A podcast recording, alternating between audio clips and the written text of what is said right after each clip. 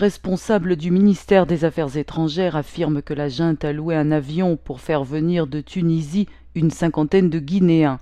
Un peu plus tôt, la présidence à Conakry avait publié un communiqué indiquant que le chef de la diplomatie, Maurice Anda se rendait en Tunisie pour y apporter un soutien urgent aux Guinéens dans le besoin.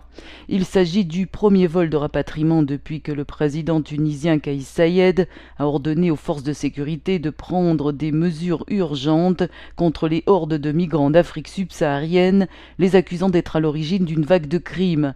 De nombreux migrants ont été expulsés de leur logement ou ont perdu leur travail. Beaucoup ont dormi aux abords de l'ambassade ivoirienne qui a loué un immeuble pour loger 55 personnes. Plus de 800 demandes sont inscrites sur la liste des rapatriements ouvertes vendredi.